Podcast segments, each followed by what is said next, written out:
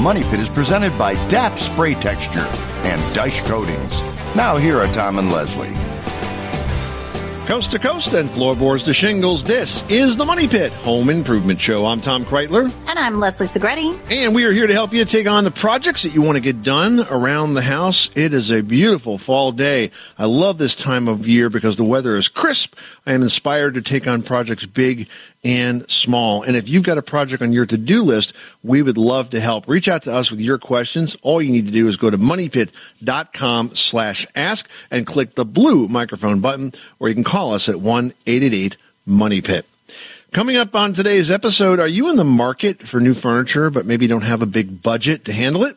Well, if so, upcycling might be perfect for you. We're going to have tips to help you get started, including how to make the best furniture choice for an upcycle. And as the days get shorter and darker, now's a great time to update your home's lighting. LEDs offer a long-term energy savings, but between understanding lumens, watts, color temperature, all of those bulbs are labeled with a whole lot of options and it can be a bit confusing. So we want to help you get the best solution for your home just ahead.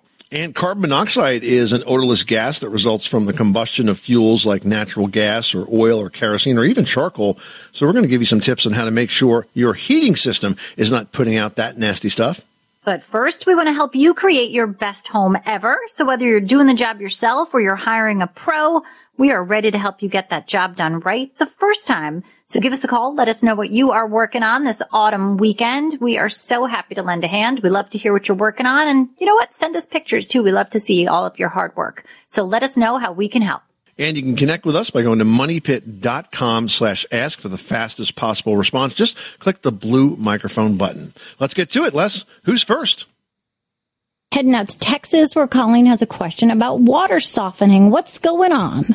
Well, we have uh, well water, and it's really high in sodium and calcium, and it's extremely hard. Okay. And we've had water softeners before, Mm-hmm. and they need some of them need to be replaced.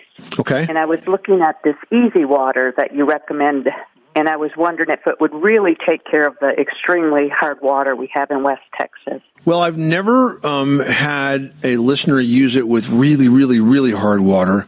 It sounds to me that if uh, that's the case here, you probably need a salt-based water conditioner, which, by the way, doesn't put salt in your water. It just fosters the chemical um, process that that uh, softens the water and makes it easier to use. What Easy Water does is it charges the particles in the water so that they don't stick together and they don't clog your pipes and stuff.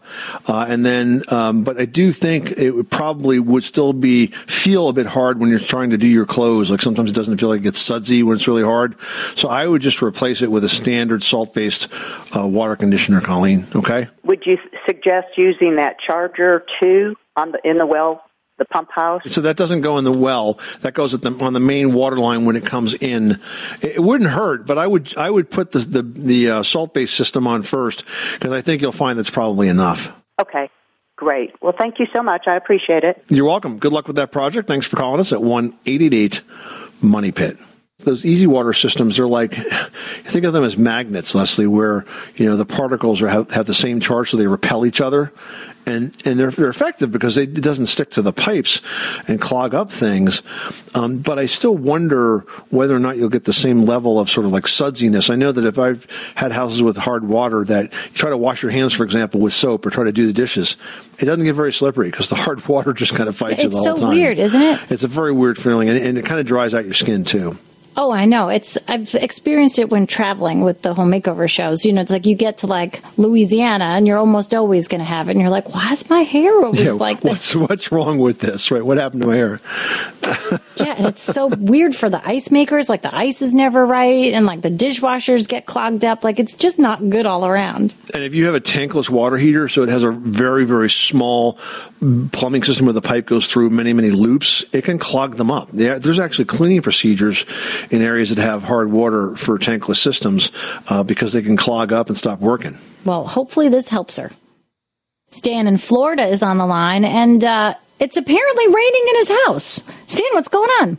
Well, we like to keep it cool and comfortable, and with the humidity outside, the condensation accumulates on the air vents, Right. and it literally is dripping and uh, staining the ceiling areas where I painted. Yep. I've seen this before, and it's amazing how much humidity and how much water can come out of the air when it's that warm, right? Yes, it is. It's uh, been bothering us. I was wondering what my solution might be. So your solution is to insulate the air conditioning ducts. You know, we don't think about insulating ducts much in the southern part of the country because usually you're insulating them to prevent heat loss. In this case, the reason that you're getting this condensation is because you have warm, moist air, of course, that's up in that attic space where those ducts are. And as that warm, moist air strikes the attic ducts, it condenses and releases its moisture, much the same as what you would see happen if you took a glass of ice water outside and outside the glass gets wet. That's the warm moisture in the air striking the glass and cooling. So as it cools, it releases water because cool air can hold less moisture than warm air.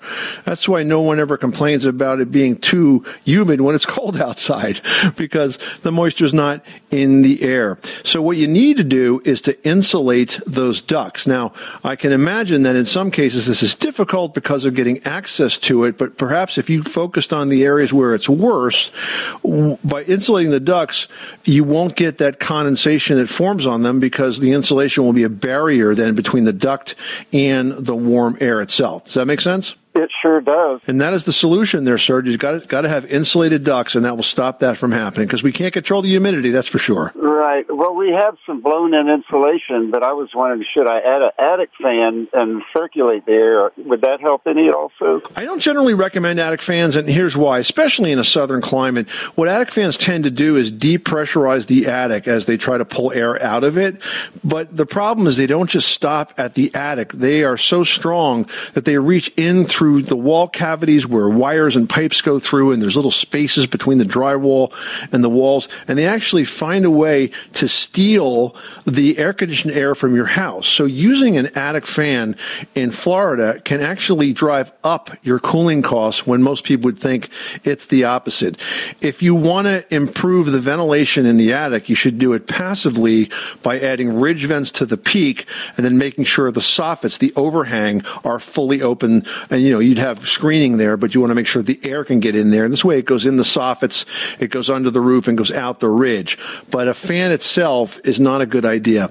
That said, I can promise you that just improving the ventilation is going to stop the condensation. I think you're going to find when push comes to shove that insulation is the best solution to this issue. That sounds accurate to me. I appreciate your help so much, and that's what I'm going to do. You're very welcome, Stanley. Thank you so much for calling the Money Pit. Thank you. Bye bye. Did you know that Americans take 20,000 breaths a day and spend an average of 90% of their time indoors? That's right. And according to the EPA, the level of indoor air pollutants can be two to five times higher than outdoor air and occasionally more than a hundred times higher. Plus, every spring we get socked with allergens too. Well, Air Doctor is an air purifier that filters out dangerous contaminants like pollen, pet dander, dust mites, and mold. Their Ultra HEPA filter has been independently tested to remove 99.99% of tested allergens, including bacteria and viruses. That's impressive. Now, Air Doctor also comes with a 30 day money back guarantee. So if you don't love it, just send it back for a refund minus the shipping. And they're offering a special discount to Money Pit listeners. Just head to airdoctorpro.com and use promo code MONEYPIT and you'll receive up to $300 off air purifiers. Exclusive to podcast customers, you'll also receive a free three-year warranty on any unit, which is an additional $84 value. Lock this special offer in right now by going to A-I-R-D-O-C-T-O-R pro.com and use promo code MONEYPIT. That's airdoctorpro.com, promo code MONEYPIT. Hey, you want to make our day? Well, go ahead and leave us a five star review on Apple Podcasts and we'll be jumping for joy. Plus, you guys, your feedback helps us make the show even better for you. Just go to moneypit.com slash review. All right, now we've got Lynn in Delaware on the line who's got a leak in the basement that's as if somebody's turned a faucet on. What's going on? Well, uh, last Thursday we had a torrential rain in Delaware, and Okay. um, I was so afraid of trees falling in the rain. I ran down to my basement immediately, and about maybe uh, two minutes being down there, I hear some sound like somebody turned on a faucet. So Okay. I look behind the um where the faucet is it comes from the inside. The water pipe comes from the outside onto the inside. Um, water was just gushing. It was just gushing in, just like a faucet. So it was coming around the pipe where the pipe comes through the wall? Yes. Yes. Okay. Yep. All right. So that makes sense. Uh, you know, what happens is when you get a torrential rain like that, it's going to find the path of the easiest path and the path of least resistance.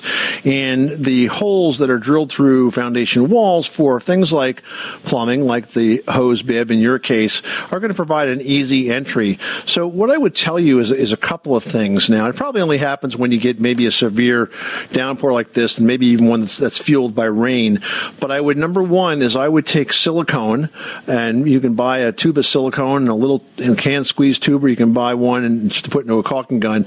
And I would seal the gap around where the pipe comes through the foundation wall. All right, so next I want you to do the same thing on the inside. This is going to stop uh, what happened to you most recently. But the other thing I want you to do is to take a look, if you can, at the drainage conditions outside that wall, because you might find that maybe you have an overflowing gutter there, or that you have soil that is sort of settling down, and maybe it's moving too much water towards that area of the wall. I don't know how high up this this hose bib is, but generally the roof and surface drainage conditions are what starts this all, and it's an easy fix. You just got to figure out what it is.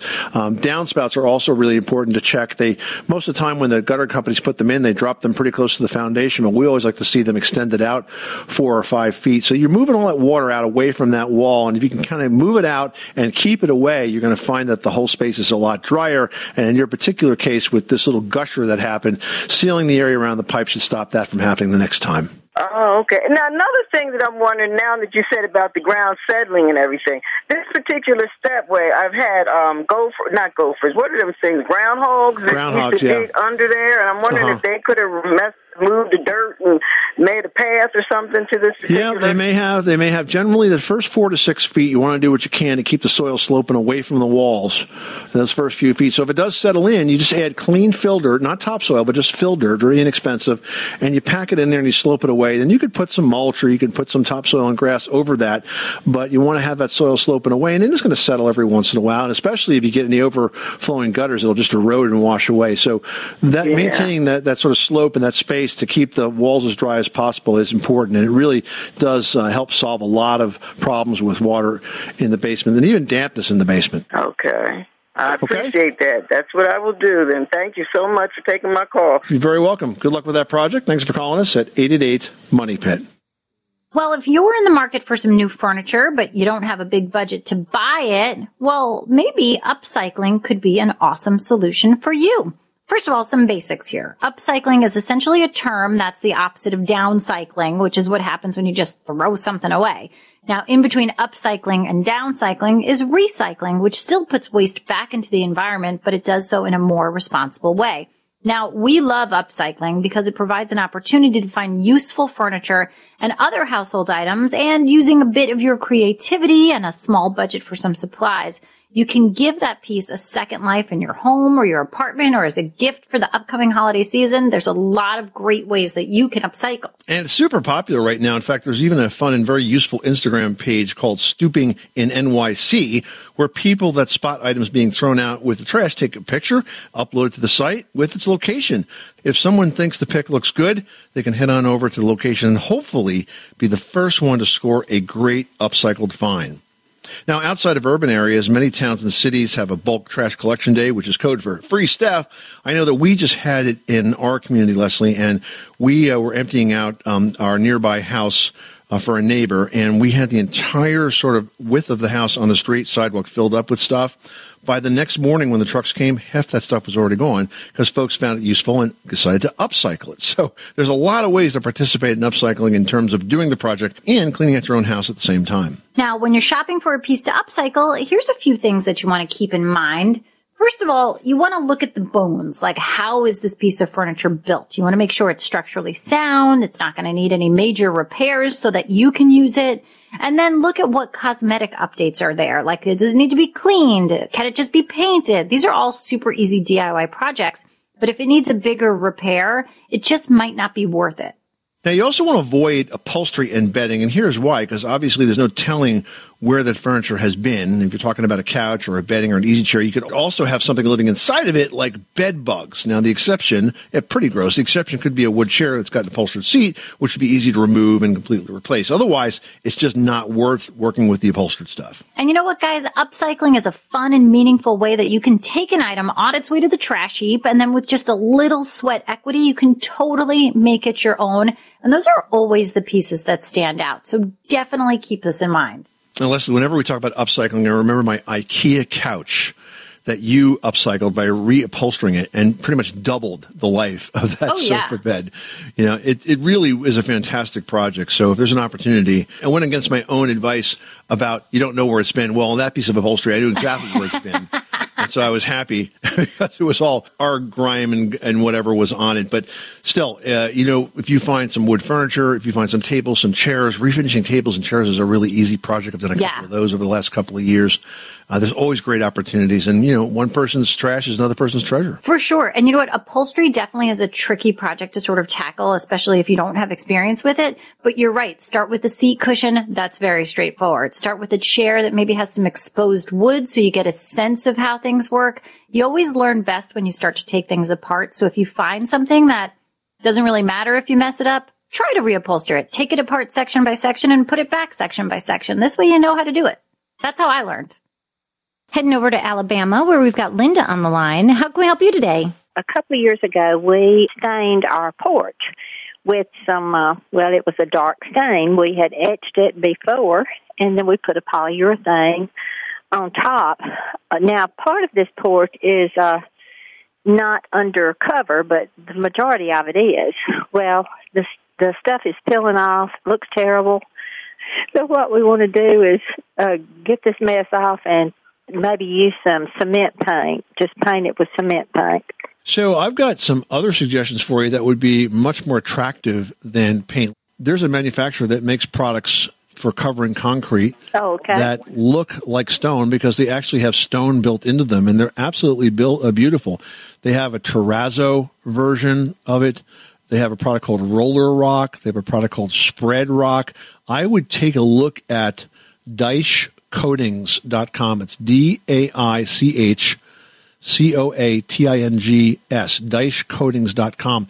These products work really, really well. We're getting great feedback on them, especially this Terrazzo product, which is just gorgeous. You could apply this Terrazzo product literally in an afternoon and be ready to walk on it the next day. And it's going to look a heck of a lot better than paint, and it really stands up.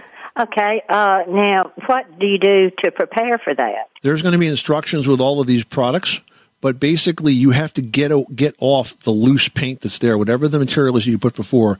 If it's if it's binding, if it's stuck in there and not coming off, then it's fine. But if it's loose and flaky, all the loose stuff has to come off. And there's also some products that they offer that you can use to clean those surfaces and etch them surfaces uh, before you actually uh, apply the products. But follow the instructions. Again, go to daichcoatings.com, check them out. We've worked with these guys for many years. They're really, really good at this stuff. And I think you'll be surprised with all the options you have. Okay. Thank you so much. I appreciate that. Everyone should know that drinking water is important to staying hydrated and healthy. Having safe, clean water is the last thing you want to worry about, but unfortunately, according to extensive research by the Environmental Working Group, three out of four homes in America have harmful contaminants right in its tap water. That's why we are thrilled to be working with AquaTru. AquaTru purifiers use a four-stage reverse osmosis purification process, and their countertop purifiers work with no installation or plumbing. It removes 15 times more contaminants than ordinary pitcher filters and is specifically designed to combat chemicals like PFAS in your water supply. And they have water purifiers to fit every type of home, from installation-free countertop purifiers to higher capacity under sink options. They even have a Wi-Fi connected purifier and mineral boost options.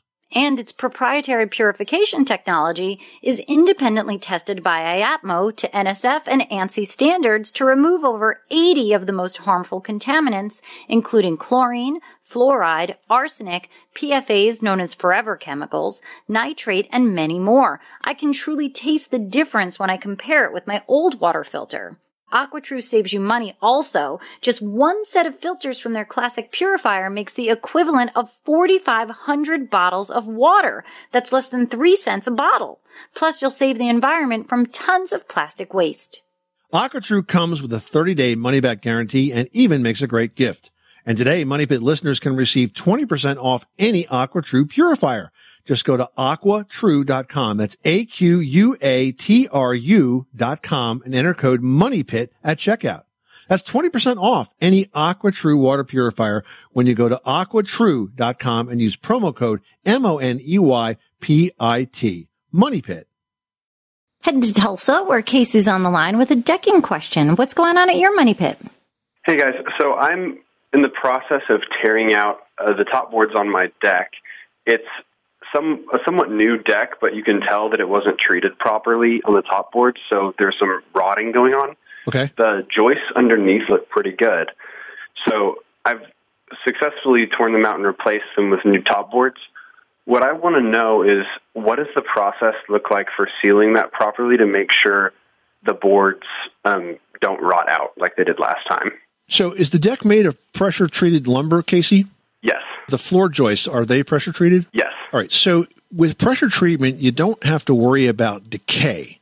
Decay should not happen with pressure treated lumber for a long, long time. What you do have to be concerned about is just the cracking or checking, as we call it when it comes to wood, that happens from exposure to the sun. The UV radiation causes the wood to shrink and crack. So generally, when you're finishing a deck, that's the reason you're finishing it is to give it some protection against the sun. So now that you have uh, taken off the damaged boards, you've got new decking on there. Uh, you might, at this point, since we're in fall, want to wait a little bit of time. Uh, I would say this would be a great spring, early summer project because you don't really have to do anything to that for you know a good part of the first year. But since we're going into uh, the fall now, I'd make this maybe a spring summer project to do. You want to make sure you you find a period of time when the the deck is really dry. A couple of days of sun would be great, and then you're going to use a good quality stain on that, an exterior stain, you have some options on how dense that stain is. It comes transparent, semi-transparent, and then solid color. Now, we always recommend solid color, and the reason is because it gives the deck the most protection, yet you can still see the grain through it. Most popular is semi-transparent, but it won't last nearly as long. Uh, when you apply it, you can apply it with a roller, you can apply it with a spray, it's a little bit tricky to get into the nooks and crannies when it comes with a deck. So I kind of like a spray application, and you could rent a sprayer. You could buy um, a sprayer. They're not very expensive. They're made by a lot of great companies. Wagner makes one just for homeowners. And I tell you, my buddy did his deck and a gazebo with uh, with a sprayer, and he was using paint, not even stain, because he just wanted to paint it. And the whole project took them like a day because it was just so efficient to, to apply the product that way. So that's what you're up against. Uh, just uh, wait to spring, early summer, and stay in it, and you should get maybe four, five, six years out of it that way. Great. Thank you so much. I love the show and uh, appreciate the help. You got it. Good luck with that project, Casey. Well, if you guys have been thinking about replacing all the bulbs you have left in your house, it might have been incandescents or CFLs to LEDs, but maybe not sure about the cost savings, we have found – that upgrading to LED bulbs really is a great way to save money. And that's because LED bulbs use a lot less energy and can last for decades. Yeah. Now, maybe you find yourself being a little put off by the price of LEDs. I mean, I know I was when they first came out because they definitely are pricey, but the cost now has come way down, especially in this past year. And you don't need to buy a ton of bulbs to start seeing that savings. Now, to get started, you can replace bulbs in the lights that you use most often or the ones that stay on the most. Replacing these first will have the biggest immediate impact on your energy savings. And from there, you can replace the older bulbs with LEDs on fixtures that have multiple bulbs. Yeah. And finally, you want to make sure that you're getting the best results for your new LED bulbs. You want to make sure that they're rated for that specific use or fixture. You know, example here, if you've got a lamp or a light with a dimmer, you want to make sure it's a type that works with LED bulbs. Like you got to make sure things kind of go hand in hand because if you try to use an LED bulb that's not rated for dimming, it's not going to work on a switch that's dimmable. I learned this the hard way, but you know, I had other lamps I could put that bulb in. So we were good. Yeah, and here's another thing to keep in mind. If you're going to replace a fixture, like I just bought new lights for the outside of my front door, like some sort of pretty sconce lights. Well, the LEDs are actually built into those lamps now. So there's no bulb to add. It's actually part of the light itself. So you don't even have to shop for a bulb. So you can find those as well if you're buying new fixtures. All in all, they really provide a great quality of light and they last a long, long time or Linda in Nevada, you've got the money pit. What can we do for you today? I bought a house in Nevada in Henderson, and uh, slowly but surely, I have been plugging up all the areas for draft that's coming in. And then I realized, because I have a sofa in front of this fireplace, so uh, gas fireplace, there is a huge draft coming out that was just hitting my ankles. So I would like to know what is it that I can do to to cover that draft. Do I have to cover up the whole fireplace? Is there, you know, I, I have no idea what to do. Yeah. Well, you've got to have a damper. so the, there's lots of different types of dampers. There's, you probably have a damper already. There could be a, a mechanical damper right above the firebox. There could be a flue damper up towards the top of the flue, or you could just put glass doors on the fireplace. That's another way to kind of slow yeah, but down even the with the glass doors, if that flue is open, you can still feel a little bit of a draft because we have right. that. And I notice that if I forget to close the flue, then I'm like, oh, it's time to close it. I will uh, look to see about the damper, see if there's anything I can close. But if I close that damper and I still have a draft, and I do need to put a glass there, a glass cover. Where do you find a glass cover? I well, glass doors, no, glass doors, glass fireplace doors are widely available pretty much everywhere. So, I mean, we had ours done from like the local hearth place. I believe it was called like Hearth and Leisure. There's probably somebody right in your areas, you know, right near Henderson. I know that area, of Vegas, and in Nevada. And that's a good spot. You probably have somebody there already that can do this for you. And there's so many choices and so many finishes and different designs on the glass and different framework and, you know, all different price ranges as well. So don't be surprised when some are really expensive. Um, but it's beautiful. And it also, when you're running your gas fireplace, you can keep those closed and it really does generate quite a lot of heat. It does? I just didn't think that they would. I mean, I have it blocked with my sofa. I don't really use a fireplace at all. Oh my gosh, but, gas uh, fireplaces are so cozy. Uh, well, the real one. See, I'm used to the real thing. no, I, I hear you. I'm all for a wood burning fireplace, but our neighbors have a gas fireplace, and anytime we go visit them, it just it gets downright warm. In fact, hot in their living room. It's lovely. Okay, I will try it. All right. Good luck with that project. Thanks so much for calling us at eight eight eight Money Pit. John, you've got the money pit. How can we help you today? I have the rain spout in my house in two different areas. That when it rains, the water goes behind the rain spout against the soft or the fascia against the house uh, and comes in between the rain spout and the house. Huh. Some a lot of the water does go down the rain spout, but some goes behind the rain spout, and um, I'm afraid it may drip onto the wood and start rotting the wood. And I don't know how I can fix that from occurring. So it sounds to me like the gutter is becoming over overflowed, is overwhelmed, and so the water's backing up over the back edge of the of the trough of the gutter. Um, I don't think that's the case. It's not overflowing, but somehow the water is being carried away. But yet there's still some water making it to your point behind the rain spot towards the house. And I know it's not an overflow situation and I had a new roof put on about two years ago. So, all right. So typically, when when gutters are installed by roofers, uh, the downspout is a three inch downspout or a four inch downspout, and it's pierced through the gutter body down into it, and the the hole that is actually created there is a fairly small opening.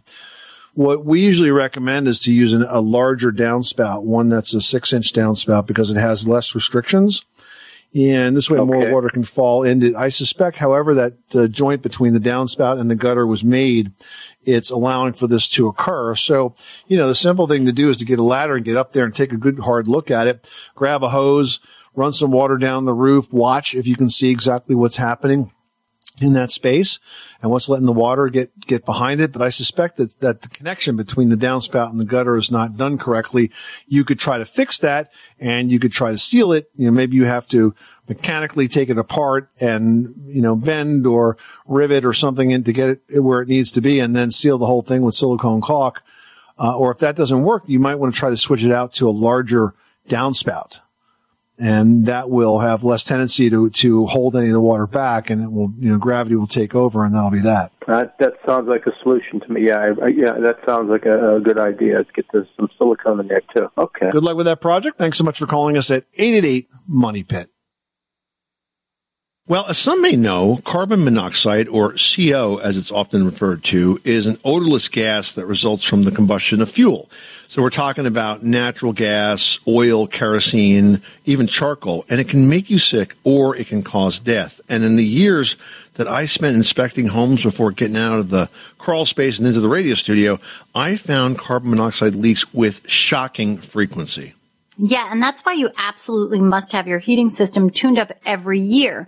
Now, Tom, we always say that, but what exactly is the tech looking for that could lead to these toxic situations? Yeah, good, good question. So the tech, first of all, is going to look at the, the color of the flame for good combustion. So if you have a blue flame, that's what you want. That is a properly adjusted flame. But if you see an orange flame, that is a dirty flame. That means you have very incomplete combustion, and that can actually contain a lot of carbon monoxide.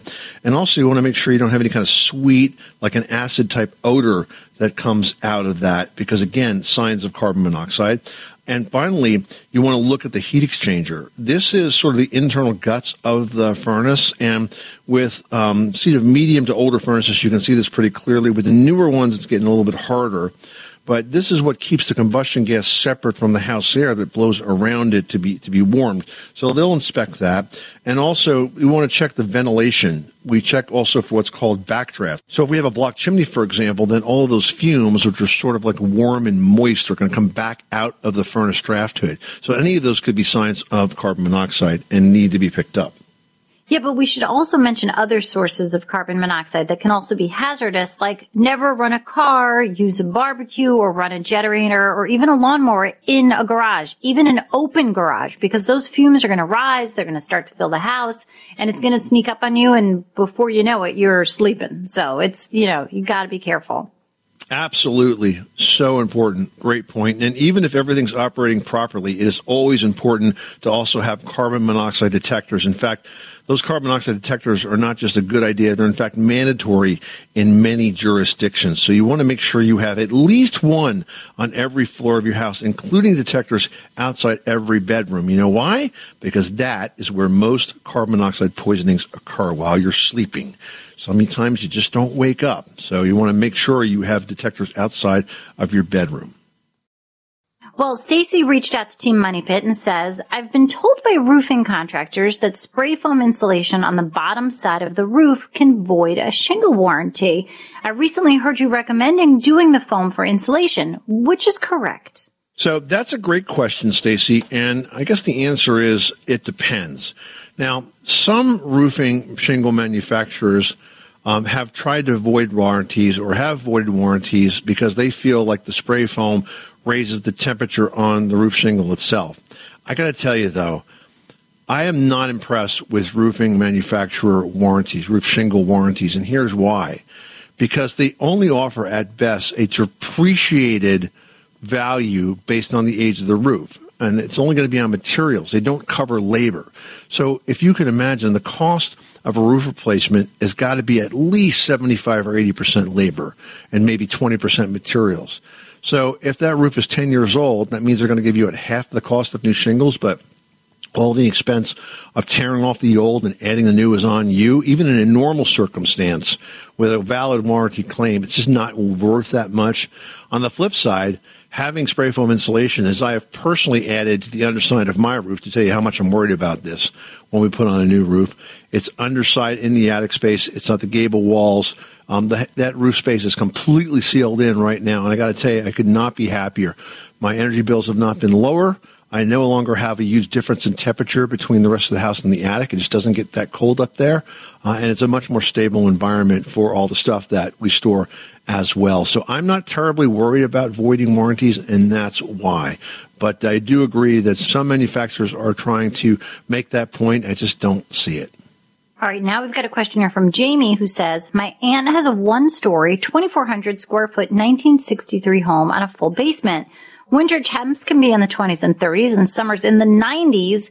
There's heat in the ceilings, but it doesn't work in a couple of rooms. She wants to upgrade the heating system, but the electric company told her a heat pump system might not be the best choice because it gets too cold and will switch to backup heat and super high, high bills.